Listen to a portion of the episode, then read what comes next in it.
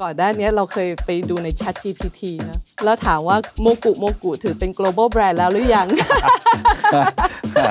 แล้วน้อง GPT ตอบว่าอะไรฮะ แล้ว GPT ก็บอกว่า ถือเป็น global brand แล้ว เพราะว่าขายไปแล้ว 98 ประเทศทั่วโลกโอ้มันรู้ด้วย แล้วเราก็สามารถที่จะไปปักธงในประเทศที่เป็น key influencer ในใน regional ได้หลายประเทศ ไม่ว่าจะเป็นเกาหลีหรือไม่ว่าจะเป็นฝรั่งเศส ซึ่งโอ้คิดว่า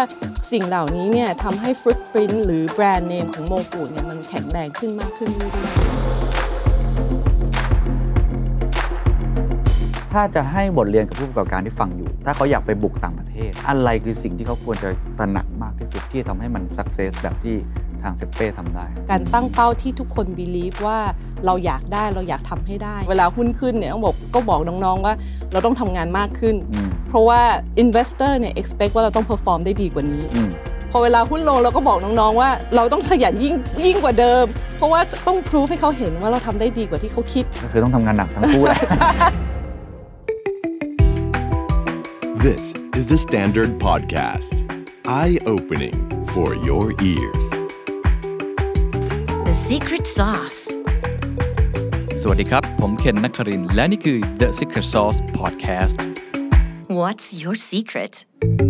6 ปีของ The Secret Sauce เรากำลังจะมีงานใหญ่ที่สุดตั้งแต่เราทำรายการมาครับ นั่นก็คือ The Secret Sauce Summit 2023 อีเวนต์สำหรับผู้ประกอบการและนักธุรกิจ ที่ใหญ่และครบที่สุดในประเทศไทยครับ กับธีมปี 2023 Infinite Growth ธุรกิจพุ่งทะยานในความเปลี่ยนแปลง อีเวนต์เดียวที่คุณจะได้เจอกับconference เจาะลึก Insight อัปเดตทุกเทรนด์ธุรกิจของปี 2024 ครับ ไม่ว่าจะเป็นเทรนด์เศรษฐกิจ เทรนด์กลยุทธ์ เทรนด์การตลาด เทรนด์เทคโนโลยี เทรนด์บริหารคน เทรนด์ความยั่งยืน พร้อมแจกฟรี framework ที่เอาไปปรับใช้ได้จริง อย่างที่ 2 ครับ จะมีการแชร์เคสความสำเร็จจากผู้บริหารผู้ประกอบการนักธุรกิจตัวจริงทำจริงสำเร็จจริง เจ็บจริง แชร์จัดเต็มแบบไม่มีกักนะครับนอกจากนั้นครับยังมีเวิร์กช็อปนะครับในการ upskill ผู้ประกอบการศตวรรษที่ 21 เป็น Expertise Room ครับไม่ว่าจะเป็นเรื่องของ Carbon Credit เรื่องของควอนตัมเรื่องของ Data เรื่องของกฎหมาย เรื่องของ IPO และอีกหลาย ๆ เรื่องราวเพื่อติดอาวุธ เสริมทักษะให้กับคุณครับนอกจากนี้ยังมีตลาดนัดครับ ตลาดรวมทุก solution ของ SME หรือว่าผู้ประกอบการโดยเฉพาะผมเรียกมันว่ามันคือ B2B Marketplace ทุก solution ที่คุณอยากได้ในการทำธุรกิจคุณกำลังตามหาอะไรอยู่ ตามหาเรื่องของเทคโนโลยี ตามหาเรื่องของ Finance ตามหาเรื่องของ Enterprise Solution Branding and Marketing People and Workplace รวมไปถึง CEO Lifestyle กินดื่มเที่ยวมาที่นี่ครับ เป็น Networking Lounge ครับ สร้าง partner ปิดดีลหรือว่าหา community ในการทำธุรกิจของคุณกว่า 3,000 คนครับ ที่จะมาเจอกันที่นี่ งานจัดขึ้นวันเสาร์และอาทิตย์ที่ 9 ถึง 10 กันยายน 2566 จัดเต็มครับตั้งแต่เช้าจดเย็นณ ballroom hall 12ศูนย์ประชุมแห่งชาติ สิริกิติ์ครับ ซื้อบัตรได้แล้วครับ วันนี้ราคา Early Bird ครับ 2,990 บาท ไม่ขายครับ ขายเพียง 1,990 บาท ถึงวันที่ 20 สิงหาคมนี้เท่านั้นที่ Zipevent ครับ แล้วพบกันนะครับ กับงาน The Secret Sauce Summit 2023ครับ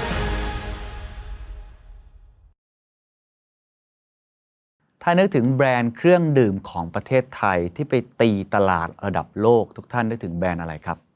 แน่นอนชื่อหนึ่งก็อาจจะเป็นชื่อของ Red Bull ถูกไหมครับ แต่ว่ามีแบรนด์ไทยแบรนด์หนึ่งที่ตอนนี้เขากำลังตั้งเป้าเป็น global brand และไม่ได้แค่ตั้งเป้าลมๆแรงๆอย่างเดียวครับ เพราะว่าเขาเริ่มก้าวเข้าไปสู่จุดนั้นแล้ว ผลิตภัณฑ์ของเขาเป็นอันดับหนึ่งในประเทศเกาหลี ในประเทศฝรั่งเศส ในกลุ่มเครื่องดื่ม น้ำผลไม้ และตอนนี้มีวางขายใน 98 ประเทศทั่วโลก แบรนด์แบรนด์นั้น บริษัทนั้นมีชื่อว่าเซเป้ครับ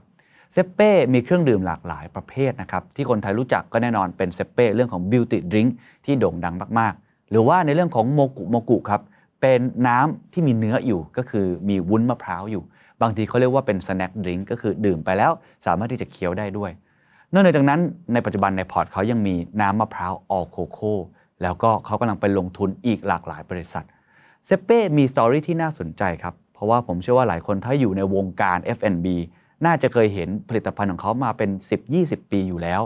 เริ่มต้นจากรุ่น generation คุณพ่อคุณแม่ ที่ทำขนมคองแข็งขายง่าย ๆ หลังจากนั้นก็เริ่มทำน้ำที่เป็นวุ้นมะพร้าวอยู่ในนั้น แล้วก็ขยายมาเป็นฟังชั่น a ลดริงโดยเฉพาะเซเป้บิวตี้ดิงเข้าตลาดหลักทรัพย์ได้ประสบความสำเร็จ แต่ว่าตลาดเครื่องดื่มไม่ง่ายครับ มีความอิ่มตัวมีความผันผวนค่อนข้างสูง หลังจากที่คุณก้องเซเป้วางมือเมื่อเข้าตลาดหลักทรัพย์ได้ 1 ปี ก็มีผู้บริหารอีกท่านหนึ่ง ซึ่งเป็นน้องสาวเข้ามาช่วยบริหาร และนั่นแหละครับ เธอคนนี้ตั้งเป้าใหญ่มากๆ ว่าอยากได้ยอดขายเป็น triple growth ฟังไม่ผิดครับ อยากเติบโต 3 เท่า จากยอดปัจจุบันอยู่หลัก 3-4พันล้าน เขาตั้งเป้าว่าในปี 2026 ครับ ต้องเติบโตได้ 3 เท่าเป็น 10,000 ล้าน ถึงจะเป็น global brand ได้อย่างแท้จริงคำถามก็คือทำไมถึงตั้งเป้าใหญ่ขนาดนั้น ปัจจัยแห่งความสำเร็จในอดีตจนถึงปัจจุบันคืออะไร และความท้าทายในอนาคต ที่ทำให้แบรนด์เซเป้แบรนด์นี้แบรนด์โมกุโมกุไปถึงระดับโลกได้จริงนั้น มันเกิดขึ้นจากอะไรบ้าง และผู้ประกอบการอย่างเราที่เริ่มต้นตั้งแต่ SME ขายของแข็งจนมาถึงวันนี้ที่อยากจะเป็นผู้ท้าชิง global brand อะไรคือบทเรียนที่ได้เรียนรู้ครับ ผมพูดคุยนะครับ กับพี่อ้อปิยจิต รักอริยพงศ์ประธานเจ้าหน้าที่บริหารบริษัทเซเป้จำกัดมหาชนครับ ผมเชื่อว่าหลายคนรู้จักแบรนด์เซเป้อยู่แล้วนะครับแล้วก็อาจจะเป็นลูกค้ากับเครื่องดื่มในเครืออีกหลาย ๆ อย่างมกุมกุอย่างนี้หรือว่าออโคโคเองก็ตามที แต่ว่าผมคิดว่าวันนี้เราอยากชวนคุยในเชิงของบทเรียนของผู้ประกอบการของพี่อ้อค่ะก็เลยต้องถามคำถามแรกตรงนี้ก่อนเพราะว่าเราคุยกันนอกรอบว่าตอนนี้ตั้งเป้าเลยว่าจะเป็นเหมือนกับแบรนด์เครื่องดื่มคนไทยอะเป็นเรดบูสองอะไรแบบนั้น ซึ่งมันแบบคิด ไกลคิดใหญ่มากๆเลย ผมจำได้ว่าผมรู้จักเซเป้จากจากคุณก้องมาก่อน ตอนนั้นก็เป็นมีชื่อเสียงมากเลยเพราะว่าสร้างเครื่องดื่มขึ้นมาแล้วก็เอาเข้าตลาดหลักทรัพย์ แต่เพิ่งมาทราบว่าพี่อ้อเนี่ยมารับช่วงต่อจากเฮียก้อง หลังจากเข้าตลาดไปประมาณปีหนึ่งก็เลยอยากถามว่าในมุมมองของคนที่เป็น CEO ใหม่ในตอนนั้นน่ะตอนนั้นเซเป้เป็นยังไงแล้วโจทย์ใหญ่ของ CEO อย่าง CEO พี่อ้อนี่คืออะไรครับ ค่ะอ๋อคิดว่าตอนนั้นเซเป้เองมันเป็นองค์กรที่มีความยูนิคเนสของเขาอยู่แล้วนะคะเรามีเป้าหมายที่ชัดเจนมาก ๆ ตั้งแต่เฮียก้องอยู่ละเราเราเราบอกมาว่าเออเนี่ยเราอยากทำให้แบรนด์ไทยเนี่ยเป็นหนึ่งใน global brand ให้ได้ แล้วเราก็มีเป้าตรงเนี้ยที่ที่เราได้รับโจทย์มาแล้วทุกคนก็อินกับมันมากนะคะตอนที่อ้อเข้ามาใหม่ๆเนี่ยต้องบอกว่าอ้อมาเป็น CFO ก่อนนะคะอืมแล้วพอเข้าตลาดได้ปีหนึ่งเนี่ยคุณคุณคุณเฮียก้องเองเนี่ยก็ก็บอกว่าเออเนี่ยอยากจะ เปลี่ยนเปลี่ยนไม้ต่อละก็ก็เออโอเค ก็เลยเข้ามานะคะโจทย์ที่สำคัญเลยเนี่ยคือเราจะทำยังไงให้เราเนี่ยไปเป็นหนึ่งใน global brand ให้ได้นะคะตอนเข้ามาใหม่ๆเนี่ยสิ่งที่ท้าทายที่สุดคือมาถึงเนี่ยเราเลิกกับลูกค้าจีนอืมนะคะยอดขายหายไปเลย 10%นอืมอืมะคะเพราะฉะนั้นเนี่ยเราจะทำยังไงให้เราจะหาตลาดอื่น ๆที่ ทำให้เราไม่ต้องรีไลน์ออนประเทศจีนอืมมากนักอืมนะฮะนั่นก็นั่นก็เป็นหนึ่งในอ้อคิดว่าเป็น turning point เหมือนกันนะคะว่าทำไมเนี่ยเราถึง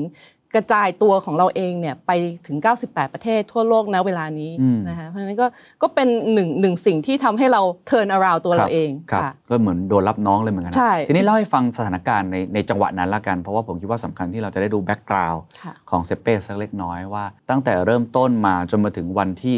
พี่อ้อเข้ามารับ ตำแหน่งในวันนั้นเนี่ยเซเป้ทำอะไรมาบ้าง แล้วก็จุดที่เป็นจุดประสบความสำเร็จ คืออะไรอะไรคือ key success factor ในยุคนั้น แล้วเดี๋ยวจะค่อยๆ ถามต่อว่าแล้วพี่อ้อสร้างอะไรต่อนะได้ค่ะ ก็ตอนแรกเลยเนี่ยที่บ้านเนี่ยก็ทำขนมขบเคี้ยวนะคะต้องบอกว่าเป็นขนมไทยๆ ไม่ว่าจะเป็นของแครงกรอบ ถั่วกรอบแก้วครับมะขามแก้วกุ๊กกี้ก็เป็น SME ธรรมดาก็เป็นนะ SME เลย แล้วก็ขายแต่ว่าคุณพ่อก็ต้องบอกคุณพ่อคุณแม่ก็เก่งมากนะขายขนมพวกเนี้ย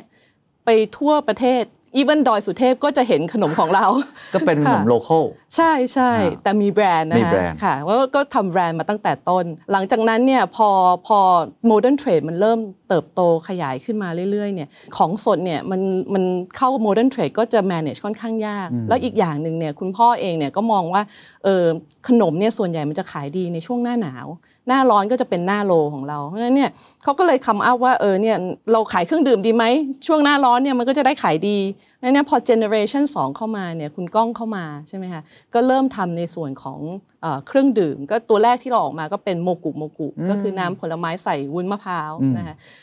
ต้องบอกว่าเราเป็นเจ้าแรกของโลกเลยนะคะที่ของทำโลกเลยเหรอฮะใช่ค่ะ ที่ทำเอ่อเครื่องดื่มที่มีชิ้นเนื้อที่เคี้ยวได้อ๋อนะคะเพราะว่าปกติเวลามีชิ้นเนื้อมันจะเป็นแบบแสกส้มอืมที่กินแล้วกลืนเลยครับอะไรอย่างเงี้ครัยบนะคะก็ก็เราเป็นเจ้าแรกของโลเพกราะมันเคี้ยวแบบหนุบๆเลยใช่ไหมใช่ใช่เพราะเรามองว่าด้วยเราเป็น SME เนอะเราไม่มีเงินไปทำการตลาดเหมือน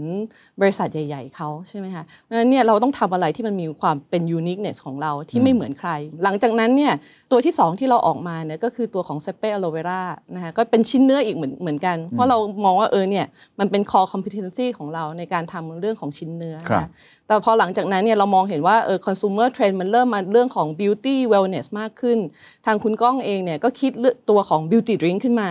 ทำให้เซเป้เป็นที่ที่ well known นั่นในคือตจุลาดดแบไทบยเปลี่ยนค่ะสำคัญเลยนะฮะใช่ค่ะอืมแล้วพอหลังจากนั้นปุ๊บก็ทำการเข้าตลาดหลักทรัพย์ถูกไหมฮะ หลังจากนั้นก็ก็เริ่มเริ่มมองว่าเออเราอยากจะให้บริษัทเนี่ยเป็นบริษัทของพนักงานทุกคนนะคะเราก็เลยมองว่าโอเคหนึ่งในสิ่งที่เราอยากทำเนี่ยก็คือเอาเข้าตลาดให้ให้ ทุกคนเนี่ยที่เป็นเอ่อ employee เราเนี่ยเป็นหนึ่งในเจ้าของของเซเป้ด้วยนะคะแล้วก็มี good governance ครับค่ะแสดงว่าตอนที่พี่อ้อเข้ามาเนี่ยสถานการณ์บริษัทก็อยู่ในสถานการณ์ที่โอเคอยู่แล้วถ้าไม่นับไอ้เรื่องของประเทศจีนใช่อยู่ในสถานการณ์ที่ดีอยู่ค่ะเป็นมีความสามารถในการแข่งขันสูงมากเป็น top top ของตลาดทั้ง functional drink หรือในแง่ของเครื่องดื่มที่มีมีเนื้ออยู่ค่ะถูกใช่ไหมฮะค่ะแล้วพอเจอปัญหาที่จีนหลังจากนั้นเนี่ยวิธีคิดมันเปลี่ยนไปยังไง อะไรคือ goal ของพี่อ้อในในวันนั้นโอ้ยอ้ออ้อคิดว่าตอนนั้นเองเนี่ยต้องบอกว่า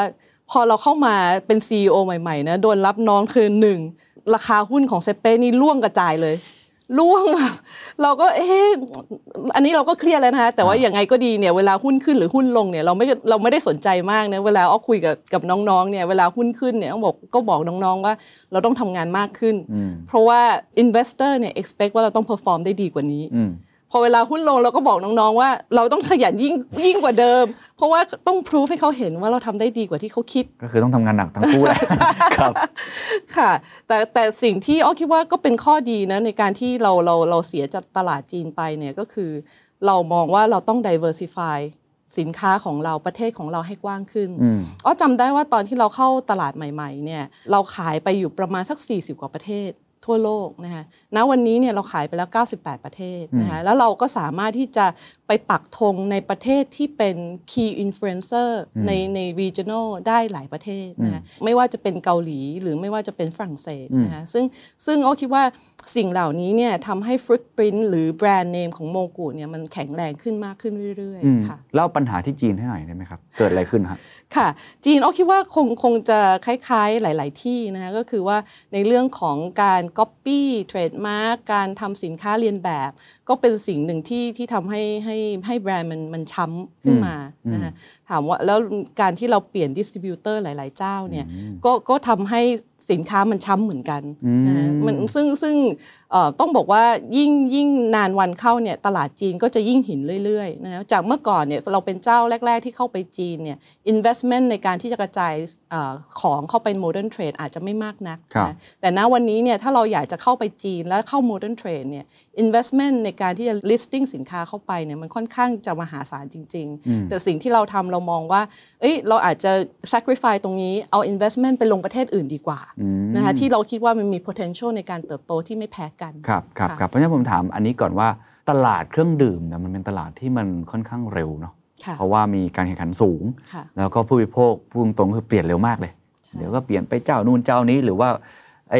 ประเภทของเครื่องดื่มก็เปลี่ยนตลอดเวลา มีอะไรใหม่ ๆ มาตลอดเวลา แล้วก็มีคนก๊อปปี้อย่างที่เมื่อกี้บอกเนี่ยอะไรทำให้เซเป้ยังพยายามที่จะยืนอยู่แถวหน้าได้ตลอดเวลา อะไรคือสิ่งสำคัญที่สุดที่จะยืนระยะให้ได้ อ้อคิดว่านะคะอ้อคิดว่าการตั้งเป้าที่ compelling เนอะการตั้งเป้าที่ทุกคน believe ว่าเราอยากได้เราอยากทำให้ได้เนี่ยเป็นเป็นจุดแข็งของเรานะคะแล้วแล้ว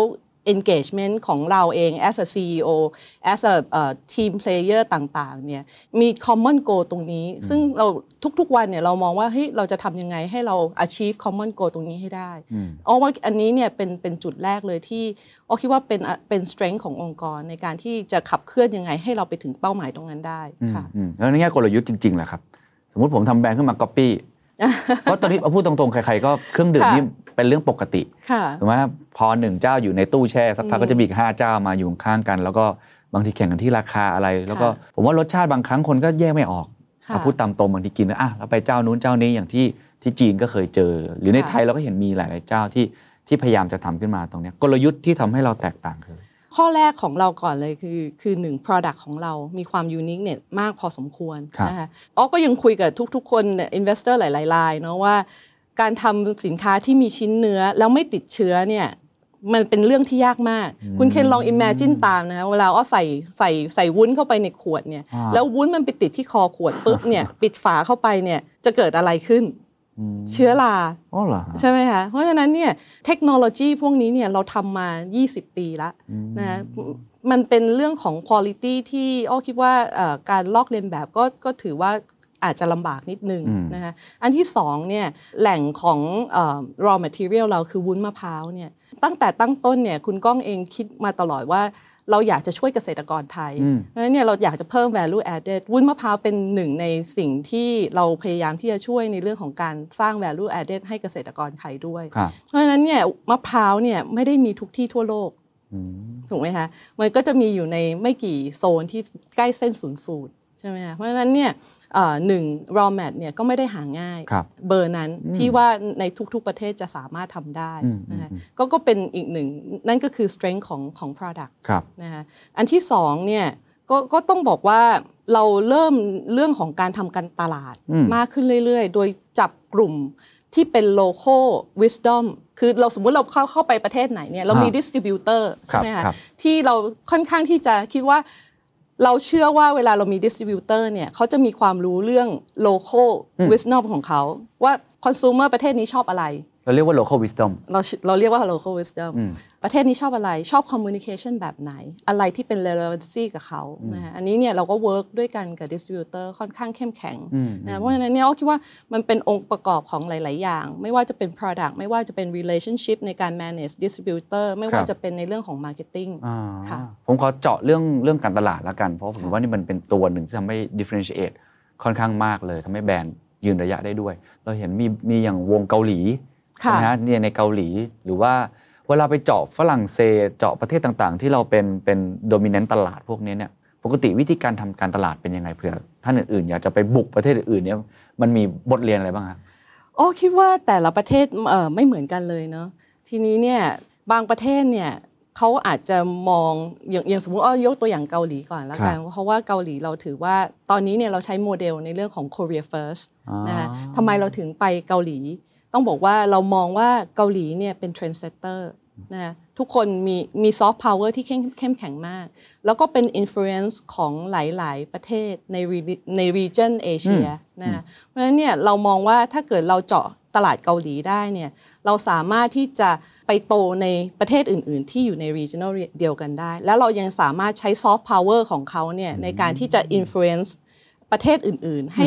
ให้รู้จักแบรนด์เราได้มากขึ้น อย่างการที่เราไปไปไปทำกับ Korean band นะพวกเอ่อ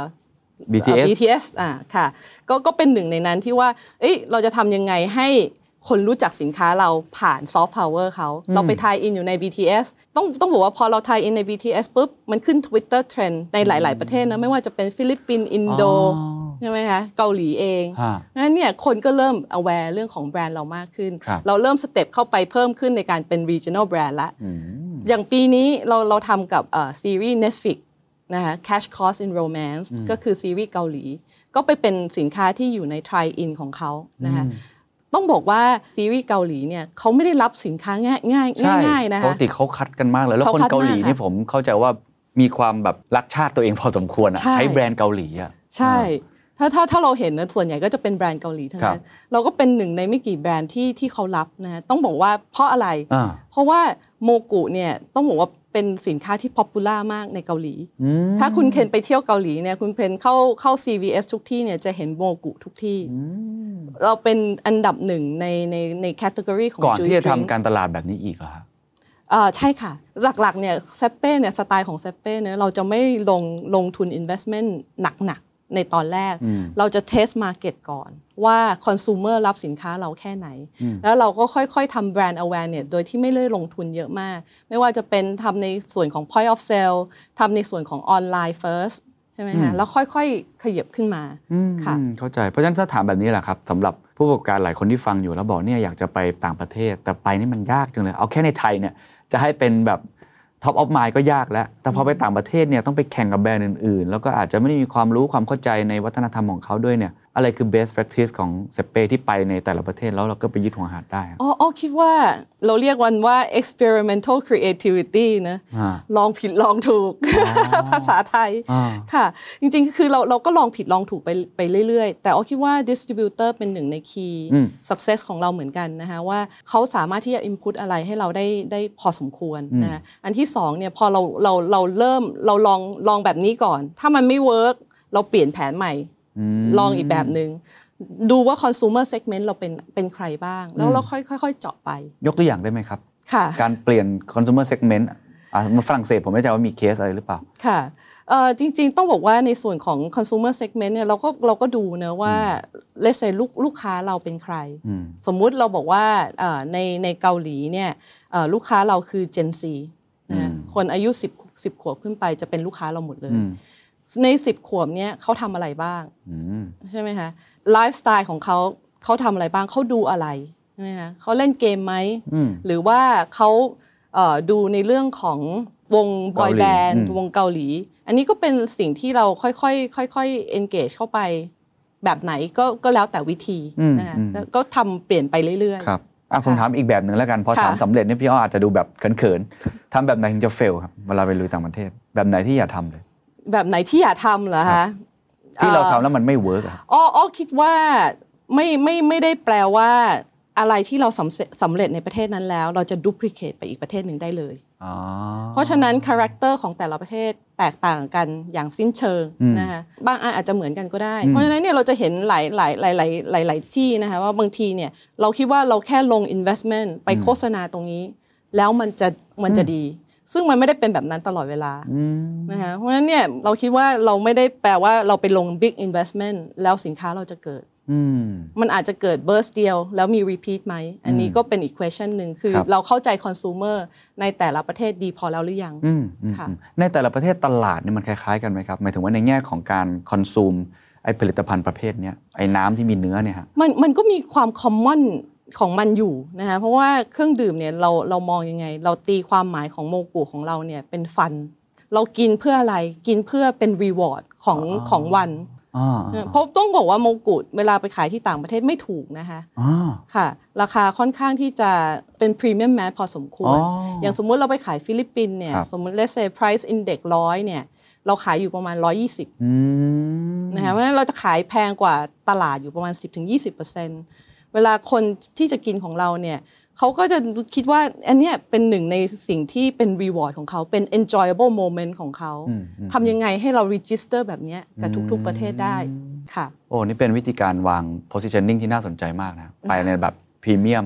อีกอันหนึ่งที่เมื่อกี้คุยกันค้างไว้ แล้วผมว่าเป็น point ที่สำคัญมาก ๆ เวลาคุยกับผู้ประกอบการที่อยากจะไปต่างประเทศ คือหา partner ที่ดีค่ะ มีวิธีการในการหา partner ยังไง จากที่เคยไม่ดีด้วยเนาะแล้วก็มาหาในทุกวันนี้ดิส t ิ b เตอร์ในฝันของเซเป้คืออะไรฮะอย่างแรกเลย believe ใน product เราหรือเปล่า เราเรามองว่าถ้าสมมุติถ้าเคน believe ว่าสินค้าเนี้ยเคนชอบมากเลย แล้วเคนคิดว่ามันมันไปได้ยังไงก็ไปได้เพราะฉะนั้นเคนก็จะทำทุกอย่างเพื่อที่จะทำให้มันไปได้ แต่ถ้า distributor ไม่ได้ believe เราเป็นคนยัดเยียดให้เขาเนี่ย เอ่อ energy มันเหมือนกัน engagement เนอะ engagement ในการทำสินค้าให้เราเนี่ยมันก็จะน้อยเพราะฉะนั้นเนี่ยหลักๆเนี่ยเราจะเลือกจาก engagement ที่เขามีกับกับแบรนด์เราอืมครับส่วนใหญ่เราเป็นคน approach เขาหรือเขาเข้ามา approach ก่อน มีทั้งคู่ค่ะ มีทั้งคู่หลักๆเนี่ยส่วนใหญ่ช่วงแรกๆเนี่ยเราไป approach เขาเนอะแล้วเขาเราก็โดนเขา เตะทิ้งบ้างอะไรบ้างเพราะ we are nobody นึกออกไหมคะฮะฮะฮะค่ะ แต่หลังๆเนี่ยเราก็เริ่มมีคนที่เข้ามาหาเราเองเยอะเยอะมากค่ะอืมอืมแล้วการทำงานร่วมกันทำยังไงให้มัน success ครับอ๋อคิดว่าเราก็ต้องฟังเขาเนอะในบางครั้งเนี่ยเวลาเราดีลกับดิสติบิวเตอร์เราเนี่ยเราก็คิดว่าเราเป็น principal นะเราใหญ่ แต่จริงๆแล้วเราไม่ใหญ่เลย ถ้าเราไม่มีเขาเราก็ไปไหนไม่ได้เหมือนกันนะคะเพราะฉะนั้นเนี่ยเซเป้เองเนี่ยเราพยายามที่จะฟังนะฟังฟัง distributor ว่าเขามีปัญหาอะไร เราช่วยเขาแก้ได้ไหมวันนี้เราเป็นเหมือนเพื่อนคู่คิดเป็นเหมือนสามีภรรยากัน เพราะฉะนั้นเนี่ยมีอะไรเราก็ส่วนใหญ่ก็จะคุยกัน แล้วเราก็จะหา game plan ที่จะแก้ในสถานการณ์นั้นๆ ให้ครับให้เท่าทันนะคะครับกับกับสถานการณ์ที่เราเห็นครับครับค่ะฟังไปถึงตรงนี้ผมว่าคนเริ่มเห็นภาพแล้วว่าการที่สัดส่วนรายได้ของทาง กลุ่มเซเป้เนี่ยมาจากต่างประเทศค่อนข้างเยอะ เข้าใจว่า 70 80ค่ะ80%เลยค่ะสูงมากเลย ถ้าจะให้บทเรียนกับผู้ประกอบการที่ฟังอยู่ ถ้าเขาอยากไปบุกต่างประเทศค่ะอะไรคือสิ่งที่เขาควรจะตระหนักมากที่สุดที่จะทำให้มัน success แบบที่ทางเซเป้ทำได้ครับอย่างแรกก่อนเลยนะคะ จด trademark ค่ะ เรื่องง่ายๆนะฮะเรื่องง่ายๆก่อนเอาเอาเรื่องง่ายที่สุดก่อนคือจด trademark เพราะฉะนั้นเนี่ยเราต้องป้องกันนะ สิ่งที่เราเป็นเจ้าของไม่ให้คนอื่นอยู่ๆมาขโมยของของเราไปได้ง่ายๆนะคะอันนี้อันนี้สำคัญมาก อันที่สองเนี่ยอ้อคิดว่ามันไม่มีอะไรสร้างได้ภายในวันเดียว กว่าเซเป้จะมาถึงจุดนี้ได้เนี่ยต้องต้องบอกว่าเราพยายามที่จะเป็น mushroom go in the dark นะอืมคือเราพยายามจะไม่บอกใครว่าเราไปไหนบ้างประเทศไหนที่เราที่เราไปบ้าง เราเพิ่งจะมาบอกหลังๆนี่เองนะคะเพราะว่าเราเราค่อนข้างที่จะมั่นใจแล้วว่าอ่าตลาดที่เราไปเนี่ยเรา dominant พอสมควรแล้วอืมนะเพราะฉะนั้นเนี่ยไม่มีอะไรสร้างได้ในวันเดียว เพราะฉะนั้นเนี่ย ต้องอดทนค่ะอืมต้องค่อยๆทำแล้วสิ่งที่เราทำเนี่ยก็คือเราควรจะต้องไปไปลองเทสมาเก็ตก่อนนะว่าสินค้าเราเนี่ยคอน sumer รับหรือเปล่าอืมแล้วถ้าไม่รับเราจะปรับยังไงให้เขารับอืมนะคะเพราะฉะนั้นเนี่ยอ้อว่ามันเป็นเกมที่อาจจะต้องคอยปรับเปลี่ยนตัวเองอยู่เสมอครับอันที่สองเนี่ยอ้อคิดว่าเรื่องของการตั้งตั้งเป้าหมายนะถ้าถ้าอยู่ตั้งเป้าที่ชัดเจนเนี่ยยังไงเนี่ยยูก็ต้องเดินไปถึงเป้าให้ได้ แต่ว่ามันจะมีอะไรที่เปลี่ยนแปลงเนี่ยยูต้อง adjust ไปเรื่อยๆ นะคะเพราะว่าอันนี้อันนี้เป็นอะไรที่สำคัญนะคะอันที่สามเนี่ยอ้อคิดว่าอ้อคิดว่าเดินคนเดียวมันไม่สนุกนะอืมเราต้องมีทีมที่เข้มแข็งนะคะไปไปเป็นทีมเนี่ยมันสนุกกว่ากันเยอะนะคะเพราะฉะนั้นเราเราไม่สามารถที่จะอยู่ๆไปทำคนเดียวได้ อันที่สี่เนี่ยคือดิสติบิวเตอร์สำคัญมากอืมภรรยาหรือสามียังไงที่ที่สามารถที่จะมีลูกกันหลาย ๆ คนได้ค่ะอันนี้จริงฮะค่ะสี่ข้อนี้นะครับ ฟังไปตรงนี้ผมเชื่อว่าก็เป็น success story ที่ที่น่าสนใจมาก แต่ผมไปอ่านบทสัมภาษณ์ในระยะหลังๆ ก็มีความตั้งเป้าหมายที่สูงขึ้นไปอีก ก็ค่ะคือจะเป็น triple growth ค่ะใช่ไหมฮะจากตอนนี้ยอดขายอยู่ที่ประมาณ 4,000 ล้าน ค่ะ ปีที่แล้วเราปิด 4,500 ค่ะ ก็เป็นเป็น highest record เหมือนกันถูกไหมฮะใช่ค่ะซึ่งตอนค่ะ ตอนที่เราตั้งเป้า triple growth เนี่ยอ่าตอนนั้นยอดขายเราอยู่ประมาณ 3,000 กว่าล้าน อ๋ออันค่ะนั้นยังไม่ถึงนะฮะ ยังมีอีกไกลคำถามคืออย่างนี้นะครับค่ะจะเอามาจากไหนครับสามเท่านี่แบบค่อนข้างท้าทายภายในระยะเวลาเอ่อ2026 ก็เหลืออีก 3 ปีเนาะฟังดูครับว่าจะทำได้จริงหรือเปล่าอะแผนค่ะคืออะไรแล้วแล้วทำไมต้องตั้งเป้าไกลขนาดนั้นอ๋อคิดว่าแผนก็ จริง ๆ มันก็เหมือนเหมือนเดิมที่เราทำนะคะก็คือเราจะโตต่างประเทศอืมเรามีสองสองอันที่ที่เราเน้นเป็น growth ของเราหนึ่งคือออร์แกนิกนะคะก็คือโตจากสิ่งที่เราทำเอง อันที่สองคือ M&A นะคะ M&A ของเราเนี่ยมันมีทั้งการเข้าไปเอ่อซื้อบริษัท การเข้าไป joint venture กับคนอื่น ในเรื่องของออร์แกนิกก่อนแล้วกันออร์แกนิกเนี่ยตอนนี้ที่เรามองเนี่ยเรามองว่ากว่าที่เราจะขึ้นไปถึงหมื่นล้านได้เนี่ยเราต้องโตประมาณ 25%ทุกปีนะ ถ้าถ้าถ้า base จาก 3,000 กว่าล้าน แต่ถ้า base จาก 4,000 กว่าล้านนะตอนนี้เราต้องโตประมาณ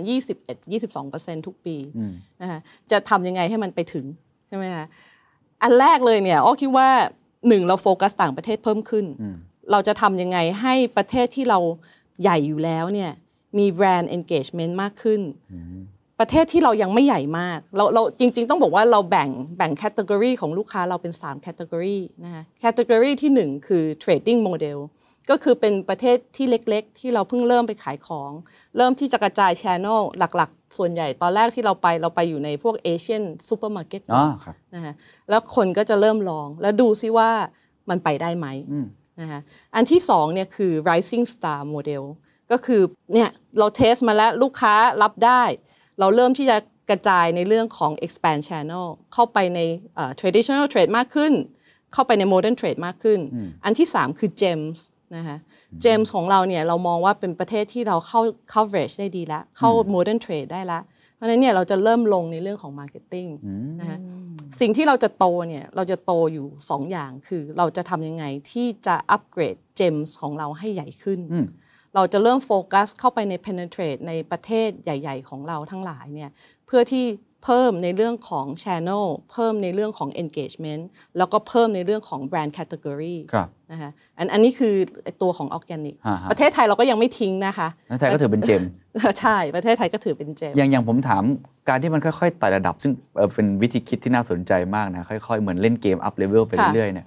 จุดไหนที่เป็นจุดเปลี่ยนที่บอกว่าอะจะเปลี่ยนและกลายเป็น rising star จะเป็นเจมตัวเลขยอดขายอย่างเดียว หรือจริงๆมันมีทรายอย่างอื่นหรือเปล่า เออจริงๆ เราดู combination นะ หลักๆเนี่ยการที่เราจะถูกอัปเกรดเป็น gems ได้เนี่ยคือหลักๆ เรามองในเรื่องของ coverage เราเคเริ่มเข้า MT แล้วหรือยังอืมนะฮะอย่างบางประเทศเนี่ยสมมุติว่าประเทศอิสราเอลเนี้ยอ่าเอ่อประชากรน้อยมากนะคะมีอยู่ประมาณแค่7ล้านคนเอง แต่ว่า coverage เราเยอะมาก เพราะฉะนั้นเราดูแค่ยอดขายอย่างเดียวไม่ได้ coverage เรา let's say 80%ของ total ประเทศแล้วเนี่ยอืมอืมเพราะฉะนั้นเนี่ย อย่างอย่างประเทศนี้ก็ถือเป็นเจมส์ของเราเข้าใจนะคะเพราะฉะนั้นเราดูในเรื่องของ coverage ว่าเราสามารถที่จะดูทำ investment ได้เพิ่มแล้วหรือยังอืมนะคะถ้าเรา investment ในเรื่องของ marketing ได้ประเทศนี้เป็นเจมส์อืมเข้าใจครับค่ะซึ่งซึ่งการที่จะทำให้เจมมันเป็นยิ่งกว่าเจมเนี่ยเพชรเหนือเพชรเนี่ย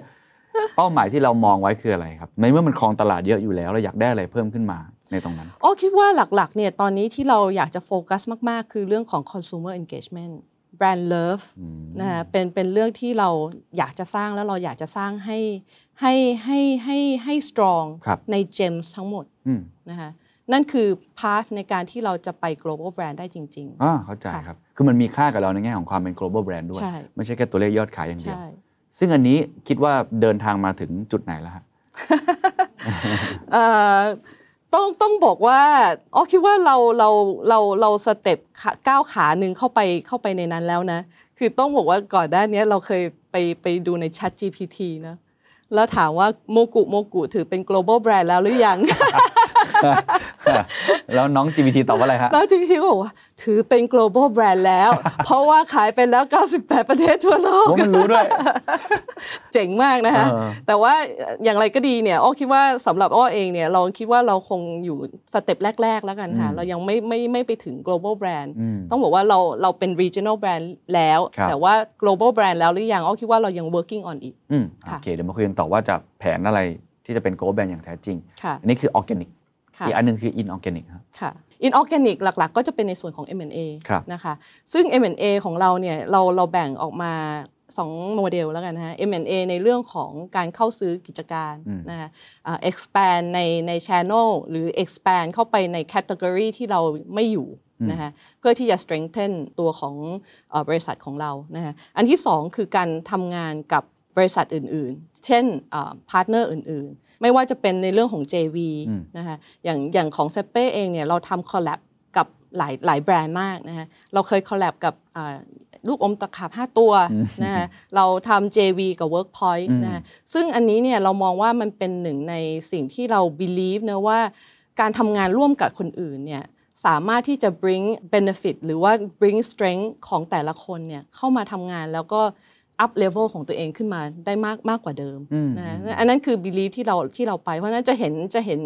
อย่างต่อเนื่องเลยว่า s a p เป้เองเนี่ยจะ collapse กับแบรนด์หลาย ๆ แบรนด์ ล่าสุดเรา collapse กับ มหาวิทยาลัยหัวเฉียว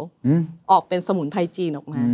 นะคะก็ก็เป็นอะไรที่เราคิดว่ามันเป็นความสนุกของเราที่เราเราชอบไปเล่นในในฮะในโซนนั้นด้วยแต่แต่คาดหวังถึงแบบรายได้ขนาดนั้นไหมครับบางตัวเราก็คาดหวังนะคะอ๋อไม่ใช่แค่ค่ะแบบเอาให้มันหวือหวาในตลาดอย่างเดียวหมูหวาก็เป็นส่วนหนึ่ง แต่ว่ามันมีบางตัวที่เราคาดหวังจริง ๆ อย่างเช่นในส่วนของ supplement เนี่ยเราก็คาดหวังว่ามันจะเป็นหนึ่งในอ่า dominant category ของเราในอนาคตอืมค่ะน่าสนใจครับอย่างค่ะ M&A ผมเห็นก็จะมีตัว ที่เราเคยทำมาผมไม่แน่ใจว่าสัดส่วนเป็นยังไงฮะอย่างน้ำมะพร้าวใช่ไหมออโคโค่อย่างเงี้ยเป็นต้นค่ะเล่าสตอรี่ให้ฟังนิดนึงครับ ค่ะเอ่ออโคโคเองเนี่ยตอนแรกเนี่ยต้องบอกว่าช่วงนั้นตลาดมะพร้าวค่อนน้ำมะพร้าวค่อนข้างค่อนข้างเป็นเทรนด์นะทั่วโลกต้องว่าอย่างนั้นเลยอืมเออโคโคเป็นหนึ่งใน business unit หนึ่งหรือเป็นบริษัทหนึ่งที่เรามองว่ามี quality ของมะพร้าวที่ดีมากๆนะคะคือเราใช้น้ำมะพร้าวน้ำหอมเนอะซึ่งน้ำน้ำมะพร้าวน้ำหอมเนี่ยเป็นน้ำมะพร้าวที่มีทั้งกลิ่นที่ดีนะคะแล้วก็มีเรื่องของความหวานที่เยอะที่สุดในโลกอืมนะคะเป็นบรีดที่ดีมากนะคะอันนี้เนี่ยด้วยด้วยความที่เขาเป็น innovator เหมือนกันอืม All Coco เองเนี่ยมีทั้ง soft serve มีทั้งไอศไอศครีมมีทั้งพุดดิ้งซึ่งตรงนี้เนี่ยเรามองว่าเราสามารถที่จะต่อยอดนะคะ ไปในตลาดต่างประเทศได้ ซึ่งตอนนี้ All Coco เองเนี่ยก็มี outlet อยู่ที่อินโดนีเซียแล้วนะคะแล้วเดี๋ยวเราจะมีเปิดเพิ่มใน Middle East อืมค่ะอืมแสดงว่าก็เป็นอีก product champion หนึ่งเลยในตอนนี้ ก็ก็เป็นหนึ่งในหนึ่งใน product champion ของเราค่ะครับเพราะว่าผมได้ไปอ่านบทวิเคราะห์อยู่บ้างขค่ะองของนักวิเคราะห์ในรอบ 3-4 ปีที่ผ่านมา มันจะมีประโยคนึงซึ่งเขียนคล้าย ๆ กัน แล้วผมคิดว่าน่าสนใจอยากจะถามคือไอ้เครื่องดื่มประเภทเนี่ยไม่ว่าจะเป็นน้ำที่มีเนื้อที่เราเรียกว่า snack drink หรือว่า functional drink แบบนี้เป็นต้นอย่างเซเป้บิวตี้ดิงเนี่ยมันถึงจุดอิ่มตัวหรือยังครับ เป็นคำถามที่ดีมากค่ะเพราะครับทุกคนชอบถามเรื่องนี้เออเพราะว่าเราเห็นค่ะตลาดสมมติเราเห็นตลาดชาเขียวสมมตินะค่ะเราเคยเห็นช่วงมันบูมมากเลย แล้วมันก็เริ่มนิ่งค่ะอะไรอย่างนี้เป็นต้นเพราะฉะนั้นผมเองก็ไม่ได้อยู่ในวงการไอ้ food and beverage ขนาดนั้น แต่ในฐานะผู้บริโภคเราก็จะเริ่มสังเกตเห็นว่ามันค่ะมันเป็นเทรนด์ที่มาแล้วไปค่อนข้างเร็วเหมือนกัน อันนี้เลยอยากถาม อ๋ออ๋อตอบเอ่อของ functional drink ก่อนแล้วครักับนเนอะเซเป้ beauty drink เนี่ยเราอยู่ในตลาดประมาณเกือบเกือบ 20 ปีแล้วมั้งคะ15 ปี 16 ปีได้ละนะคะเอ่อถามว่ามันเป็น hype หรือเปล่าเนะเขาเรียกเป็นแฟชั่นหรือเปล่า ต้องบอกว่ามันก็มีเป็นแฟชั่นอยู่ช่วงหนึ่งนะ แต่ตอนนี้เนี่ยมันก็จะเป็นปรับฐานของมันที่มันที่มันเป็น regular drink ไปละนะคะถามว่าเอ้ย มันมันจะ sustain ได้หรือเปล่า มันมา 15 ปีแล้วอ๋อเชื่อว่ามัน sustain ได้มันมีะตลาดของมันชัดเจนมันมีแล้วมันมีตลาดของมันชัดเจนนะฮะเพียงแต่ว่าเรา as a brand owner เนี่ยเราจะ excite มันยังไงเพิ่มขึ้น อันนี้ก็เป็นโจทย์ที่เราที่เราก็ต้องทำเพิ่ม ก็คือนะมองว่ายังขยายได้อยู่อ๋อคิดยังว่าไม่มันอิ่มตัวอ๋อคิดว่ามันมันมันไม่มีอะไรอิ่มตัว มันอยู่ที่ว่าเราสามารถที่จะ twist มันไปยังไงได้บ้างมากกว่านะฮะอย่างของโมกุเองเนี่ยต้องบอกว่า แยกออกมาเป็นประเทศประเทศให้ดูแล้วกันนะครับค่ะครับอย่างสมมุติฟิลิปปินส์เนี่ยเราอยู่ในฟิลิปปินส์ประมาณ 15 ปีได้ละอืมนะคะถามว่าฟิลิปปินส์ยังโตต่อเนื่องไหม ก็โตต่อเนื่อง ปีที่แล้วก็โต double digitอ๋อเหรอฮะค่ะ ถามว่าทำไมมันถึงยังโตได้ มันเป็นแฟชั่นหรือเปล่า เราเราไม่เชื่อว่ามันเป็นแฟชั่นฮะเพราะว่ามันเป็นเหมือน regular drink เนอะคือเราก็ เราก็อยาก aim นะคือถ้าเราเปรียบเทียบกับ CSD ในตลาด ไม่ว่าจะเป็นโค้กหรือเ e ปซี่เนี่ยมันก็ยังอยู่ของมันได้อยู่อย่างนั้นนะเราพยพยายามที่จะมองว่าในอนาคตของเราเนี่ยเราจะเป็นแบบนั้นได้ไหมอ๋อเข้าใจฮะนะคะถามว่าเป็นเหมือน community ของเขาอะเออถาถามว่าคอน sumer เนี่ยกินของเราทุกคนแล้วหรือยังก็ยังอ่าในในในฟิลิปปินส์ถามว่าเรามี room ในการโตอีกไหมอ้อเชื่อว่ามีอืม นะคะแล้วแล้วตัวตัวของโมกุเองเนี่ยในหลาย ๆ ประเทศเนี่ยมันเพิ่งจะเกิดด้วยซ้ำนะคะมันเพิ่งจะเกิดมันเพิ่งกำลังจะโต เพราะเพราะฉะนั้นเนี่ยถามว่ามันยังเจอนี่มันยังอีกไกลอืมนะอ้อคิดว่าตอนนี้มันเป็นแค่จุดเริ่มต้นของโมกุเท่านั้นเองอืมค่ะข้อความเสี่ยงคืออะไรครับ ในการทำธุรกิจเครื่องดื่มพวกนี้อะไรคือความเสี่ยงสูงสุดอ๋ออ๋อคิดว่า ด้วยมันมีหลายหลายความเสี่ยงนะปัจจัยในเรื่องของ regulation ก็เป็นปัจจัยหนึ่งอ่านะคะแต่ละประมีเทเรื่องศภาษีความหวานในบางประเทศใช่ไหมฮะค่ะ แต่แต่ไอ้พวกนั้นเนี่ยโอ้คิดว่าเราเราผ่านมันมาเยอะมากแล้ว เราเราสามารถที่จะ overcome มันได้ไม่ไม่ยากนักครับนะคะมันมีเวของมันอยู่แล้วโอเคเอ่อไม่ว่าจะอีกอีกเรื่องหนึ่งที่ที่โอ้คิดว่า as a exporter นะเรา export ไป 98 ประเทศทั่วโลก supply chain เนี่ยเป็น challenge หนัก ๆ ของเรา โดยเฉพาะช่วงโควิดเนี่ยถ้าถ้าอาจจะแชร์ให้คุณเคนฟังนิดนึงว่าช่วงโควิดเนี่ยเราหาสายเรือไม่ได้เลยอ๋อมันมันเต็มหมดเลย ใช่ เพราะว่าคนมันหยุดเดินเรือด้วยมีเรื่องคลองสุเอตมีอะไรด้วยใช่ไหมคะสิ่งที่เราทำเนี่ยเราก็พยายามที่จะ รวบรวบตึงแล้วก็ manage ให้ consumer หมดเลยใช่ไหมฮะ supply chain กว่าจะไปถึงแต่ละที่เนี่ยมันใช้เวลาเดือน 2 เดือนในบางประเทศใช่ไหมคะเราจะทำยังไงที่จะ manage supply chain พวกนี้เนี่ยให้ไปถึงมือลูกค้าโดยที่ไม่ได้ไม่มีอะไรติดขัดครับของจึงอยู่หน้าเชลฟ์เพราะว่าเราเป็น exporter เรายังผลิตที่เมืองไทยอยู่ทั้งหมดเข้าใจนะฮะอันนี้ก็เป็นอีกหนึ่ง challenge ที่เราอาจจะต้องมองในอนาคตว่า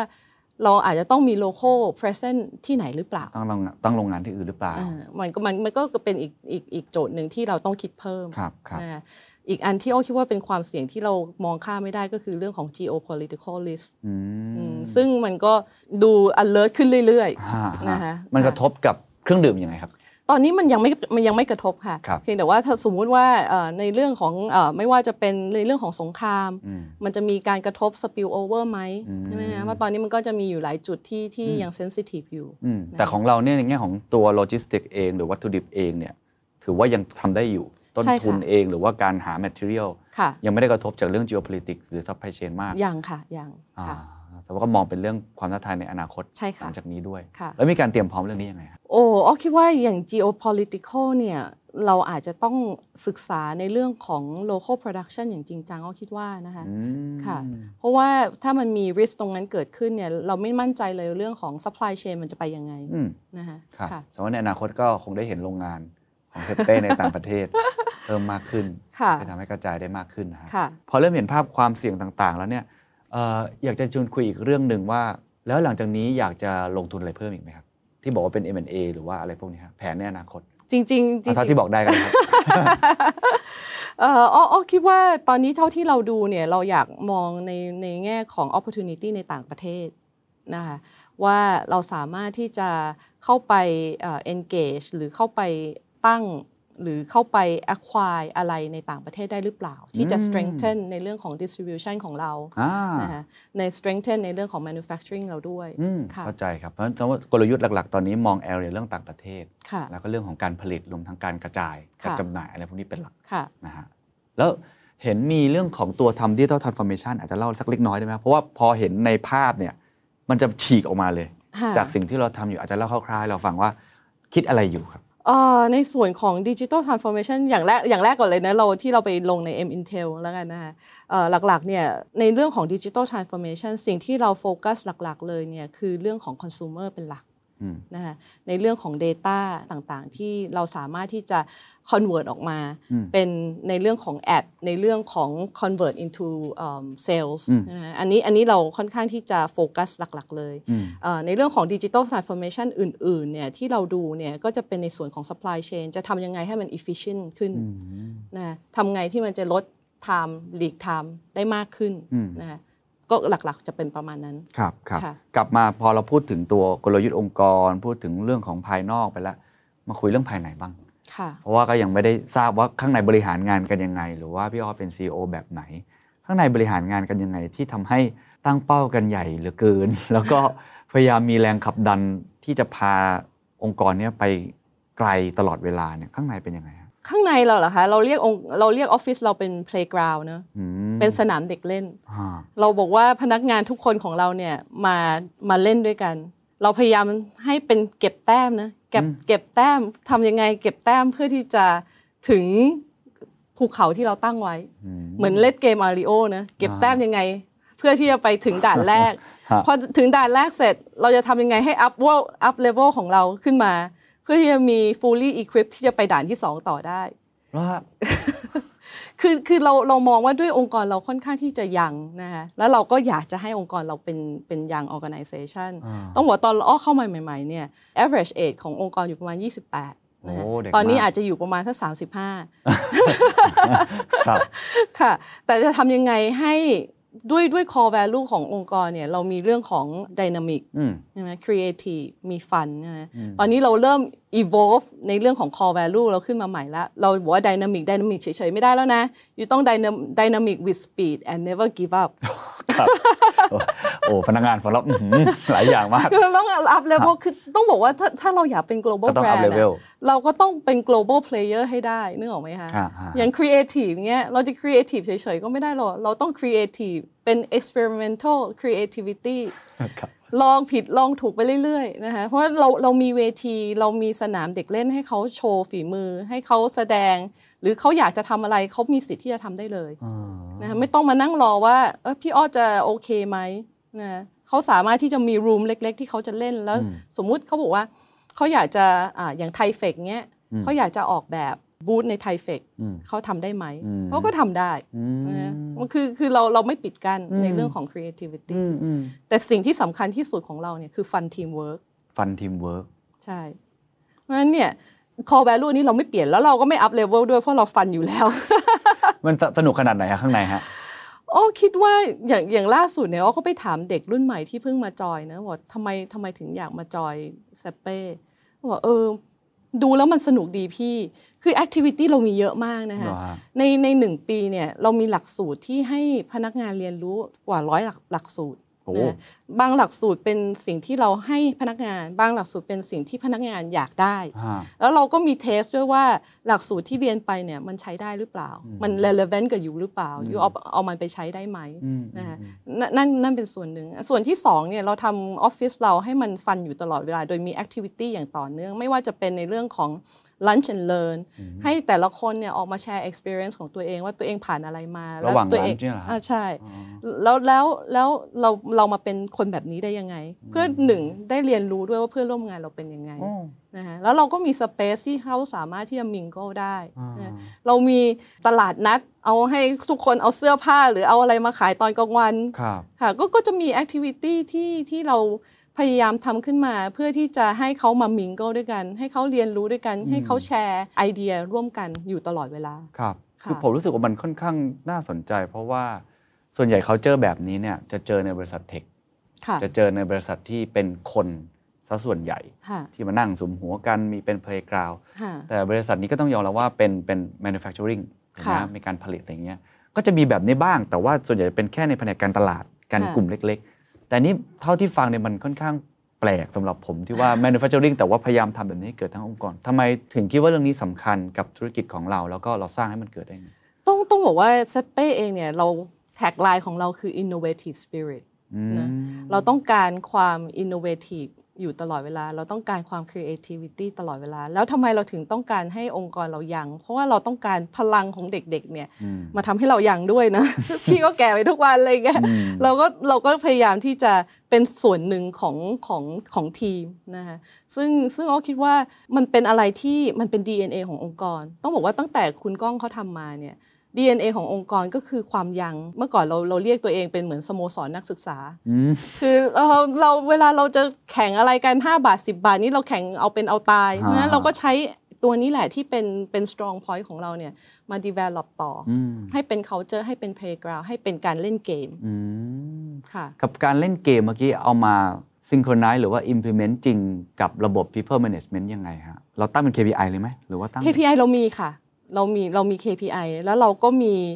อย่างอย่างของโรงงานเนี่ยเขาเขาจะมีเอ่อในส่วนของ to do list ของของวันนะว่าวันเนี้ยเขาจะทำอะไรเขาจะป้องกันตรงไหนเขาจะ up level ตรงไหน ซึ่งตรงเนี้ยมันเหมือน small win ให้เขาเวลาเขาทำได้เขาก็จะ celebrate ของเขาแล้วเขาก็จะมีความภูมิใจนะว่า เอ้ย วันนี้เขาไม่มีเบรกดาวเลยว่า เพราะว่าเขาทำอันนี้อันนี้มาใช่ไหมคะมันก็เป็นเป็นอะไรที่มันบิวกันมาทุกทุกทุกทุกทุกวัน เพราะเขาจะมีทัสที่เขาจะทำก็คือเหมือนเก็บแต้มของเขาทุกวัน เพื่อที่จะไปถึงเป้า KPI ของเขาค่ะก็เอามาซิงค์กันจริงใช่ๆคือมันก็มีข้อดีนะฮะเรื่องนี้ค่ะแต่บางครั้งก็อาจจะมีคนที่รู้สึกแบบต่อต้านอะเวลาค่ะเราตั้งเป้าใหญ่ ๆ ตั้งเป้าสูงค่ะๆในทุกๆ ปีบอกพี่ผม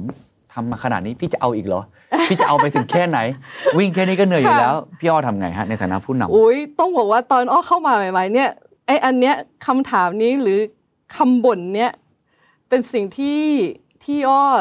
คือคือเราเราอาจจะเป็นเมื่อก่อนเราก็อาจจะเป็นรุ่นเก่านะอ้อยังยังแชร์ให้คนอื่นฟังว่าเรา Gen X เนี่ยเวลาเจ้านายสั่งอะไรเนี่ยเราก็วิ่งทำละเราไม่ไม่ถามอืมว่าทำไปทำไมทำเพราะอะไร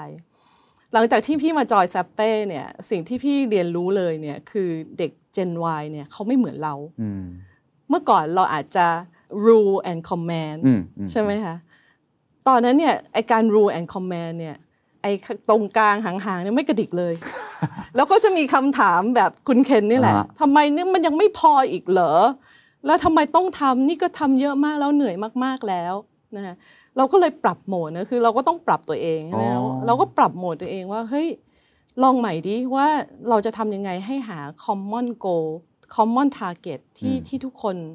ที่ทุกคนอินกับมันอืม นะเพราะฉะนั้นเนี่ยณณวันนี้เนี่ยสิ่งที่เราทำเนี่ยคือเราพยายามที่จะ bottom up ในเรื่องของ achievement ที่เขาอยากอยากจะเห็น นะคะอันอันนี้เป็นส่วนหนึ่งที่อ้อเรียนรู้ว่าหลังจากที่เรามี engagement จากทุกคนให้สามารถ listen to คนว่าเขา throw ไอเดียอะไรมาเนี่ยอืมความ engagement ในเป้านั้นๆเนี่ยอืมมันแตกต่างกันเลยอืมนะคะเพราะฉะนั้นเนี่ยก็ก็เป็นอันหนึ่งที่อ้อคิดว่าหลังจากที่เราบิวตรงนั้นมาเนี่ยพอเราเริ่มตั้งเป้าหมื่นล้านเนี่ยมันกลายเป็นอะไรที่เขา compelling อ๋อเขาอินด้วย ใช่เพ ราะเพราะเราบอกแล้วว่าเฮ้ยถ้ายูจะไป global brand ยูขาย 3,000 ล้านยูเป็น global brand ได้ไหมใช่ไหมคะแต่ว่าไอ้ไอ้พวกเวลาจะเราจะตั้งเป้าใหญ่ๆอ้อคิดว่ามันเป็น foundation ที่เราสร้างกันมาตั้งแต่ต้นก่อนที่เราจะ call out สิ่งใหญ่ได้ อ่าเข้าใจฮะค่ะ ซึ่งซึ่งแสดงว่าตัวพี่อ้อเองก็เปลี่ยนตัวเอง เยอะในรบค่ะคืออะไรที่เปลี่ยนเยอะสุด และอะไรที่ไม่เปลี่ยนเลยในรอบ 10 ปีที่ผ่านมาอ๋อ เปลี่ยนอะไรในที่ฐานะเปลี่ยนผู้นำนะเอาเอางี้ก่อนอะไรที่ไม่เปลี่ยนเลยแล้วกันนะคะอ๋อคิดว่าความ determine ที่จะเอาอ๋อไม่เคยเปลี่ยนว่าพี่จะเอาอะใช่ไหมค่ะเอออันอันนี้ไม่เคยเปลี่ยนนะอันที่เปลี่ยนเยอะนี่อ๋อคิดว่า mindset เปลี่ยนไปหมดเลยเหรอนะคะหลังจากที่เรารู้ว่าเวลาเราเอาเราเราทำเรื่อง engagement เนี่ยให้ทั้งองค์กร engage เข้าไป believe ในสิ่งที่เราทำด้วยกันเนี่ยพลังมันเยอะมาก ซึ่ง มันเห็นได้ชัดมาก ถึงแม้นะอ้อบอกว่าเนี่ยเป็นสิ่งที่พี่อยากทำอยากทำหนึ่งสองสามแต่เป็นสิ่งที่อ้อพูดขึ้นมาเองเนี่ยกับสิ่งที่คุณเคนพูดขึ้นมา ซึ่งอาจจะเหมือนกันเลยเนี่ยความ engagement ไม่เหมือนกันเลยอืมนะเพราะฉะนั้นเนี่ยเราจะทำยังไงให้เขาเผยไอ้สิ่งที่เขาอยากทำขึ้นมาให้มันเป็น common goal เดียวกับเราอืมอันอันนี้อ้อว่าเป็นเป็นอะไรที่อ้อมองว่าอ้ออ้อค่อนข้างเปลี่ยนนะคะจากที่ ไป control and command เราเป็น engage and inspire อ่านะเปลี่ยนวิถีในการ ค่ะ approach เขาไปเลแล้วย แล้วอีกอันหนึงเนี่ยคืออ้อมองว่าในในความเป็น leader ของเราเนี่ยเราไม่ได้เป็น leader อย่างเดียว เราอ่า เราเราเล่นหลายโรมาก เราเราดูว่าจังหวะไหนเราต้อง lead จังหวะไหนเราจะต้องเป็นผู้ตาม อืมหรือจังหวะไหนเราจะเป็น one of the team player อืมอันอันนี้คือคือสิ่งที่อ้อคิดว่ามันเป็นอะไรที่เวลาเราทำพวกนี้เนี่ย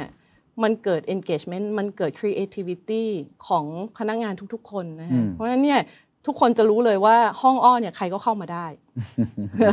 คือต้องบอกว่ามันมันมันมีนะเวลาเราเป็น CEO เนี่ยเด็กๆเขาไม่ไม่ค่อยกล้าคุยกับเราอืมนะเราจะทำยังไงให้เด็ก ๆ กล้าคุยกับเรา ก็คือเราก็ต้อง approach เขาก่อนอือืมมนั่นก็ก็เป็นอะไรที่อ้อว่ามันก็เป็นความสนุกในในองค์กรเราคค่ะรับครับก็เปลี่ยนจากเรื่องของ rule and command ค่ะ control กลายเป็น engage แล้วก็ inspire ค่ะนี่น่าจะเป็นหนึ่งในคุณสมบัติที่สำคัญนะค่ะของผู้นำในยุคนี้นะครับ ทีนี้สุดท้ายแล้วกันนะครับ มองภาพอนาคตไม่ใช่ของเซเป้อย่างเดียว แต่ว่าอุตสาหกรรมเครื่องดื่มอันนี้แล้วกัน ตลาดเครื่องดื่มอีก 5 ปีข้างหน้าเผื่อหลายคนมองแล้วอยากจะกระโดดเข้ามาทำใน supply chain ที่บ้าง อาจจะไม่เป็นคู่แข่งแต่ว่าเห็นโอกาสอะไรอื่น ๆ อยากเห็นวิวจากคนที่เป็น player อยู่ว่า overall industry นี้ใน 3-5 ปีข้างหน้ามันจะเปลี่ยนไปยังไง โอ้คิดว่าเท่าเท่าที่เราผ่านมานะคะ ถ้าถ้าดูดูตาม Data เนี่ย normally average growth ของของ beverage แล้วกันเนาะมันก็จะอยู่ประมาณ 3-5%ครับนะเพราะฉะนั้นเนี่ยการเติบโตเนี่ยอ้อคิดว่ามันคงมีอยู่อย่างต่อเนื่อง สิ่งที่เอ่อผู้เล่นใหม่ๆ ที่ต้องเข้ามาเนี่ยคืออยู่จะหา niche หรือ latent need ของ consumer ได้ยังไงอืมซึ่งเราคิดว่าสมัยนี้เนี่ยส ตาร์ทอัพหรือว่า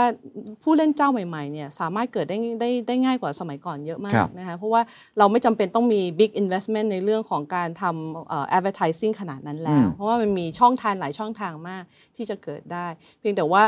มันจะต้องหาให้เจอว่า consumer ต้องการอะไรอืมถ้าหาเจออ้อคิดว่ายังไงสินค้าก็ไปได้ถ้าถ้ารสชาติดีด้วยนะคะอืมอืมค่ะอืมแต่ก็อยู่ที่คอน sumer มากกว่าใช่ว่าหาอินไซต์เขาเจอหรือเปล่านะฮะใช่สุดท้ายแล้วกันนะครับ อยากคุยเรื่องนี้เพราะว่าผมเชื่อว่าคนที่ทำธุรกิจจะเก่งแค่ไหนก็ตาม แต่ว่าถ้าเกิดเราเป็น Gen 2 Gen 3เนี่ยมันจะมีความท้าทายในแบบของมันค่ะแล้วก็ประเทศไทยก็เป็นธุรกิจลักษณะนี้ค่อนข้างเยอะก็คือรับมาต่อมาจากอาป้าไอเฮียแบบนี้เป็นต้นนะมีความท้าทายตรงนี้ไหมครับ ในในองค์กรของพี่อ้อครับอ้ออาจจะโชคดีก็ได้นะคะว่าว่าพออ้อขึ้นมาเนี่ยทั้งป้าทั้งเฮียก็ค่อนข้างที่จะ leave room เนาะให้ให้ให้เราทำแต่ถามว่าเออมันมีความคิดเห็นที่แตกต่างกันหรือเปล่าอ้อมันก็มีนะคะมันเป็นเรื่องปกตินะคะถามว่าแล้วเราจะทำยังไงที่จะ compromise ให้ยังถึงโกที่เราตั้งเป้าอยู่เพราะเพราะอ้อเชื่อว่าคือโกเนี่ยคือ ultimate ของของทุกๆ คนที่คิดอยู่แล้วนะมันเป็นมันเป็นการตั้งเป้าของทั้ง Family ทั้ง Employee อืมร่วมกัน เพราะฉะนั้นเนี่ยการที่มี conflict in between เนี่ยอ้อถือว่ามันเป็นอุปสรรคยังที่เรายังไงก็ overcome ได้อืมนะเพราะว่าการคุยการ communicate การ clarify เนี่ยเป็นเรื่องที่สำคัญนะเพราะว่าถ้าเราเขารู้ว่าเราทำไปเพื่ออะไร หรือเราฟังในสิ่งที่เขาออกความคิดเห็นมา แล้วเอาไป deploy ได้เนี่ยมันก็อาจจะเป็นสิ่งที่ดีกว่าที่เราคิดก็ได้นะเพราะฉะนั้นเนี่ยอ้อคิดว่ามันก็คือขึ้นอยู่กับบริบท และเอาตัวเป้าเป็นตัวสำคัญในการที่จะเดินอืมค่ะครับ วันนี้ขอบคุณมากนะครับ ขอบคุณขอบค่ะ คุณครับ And that's the secret sauce. ถ้าคุณชื่นชอบ The Secret Sauce เอพิโซดนี้นะครับ ก็ฝากแชร์ให้กับเพื่อนๆ คุณต่อด้วยนะครับ และคุณยังสามารถติดตาม The Secret Sauce ได้ใน Spotify, SoundCloud, Apple Podcast, Podbean, YouTube และ Podcast Player ที่คุณใช้อยู่นะครับ และอย่าลืมติดตาม Facebook Fanpage The Secret Sauce เข้ามาติชมเข้ามาพูดคุยกับผมได้เลยนะครับ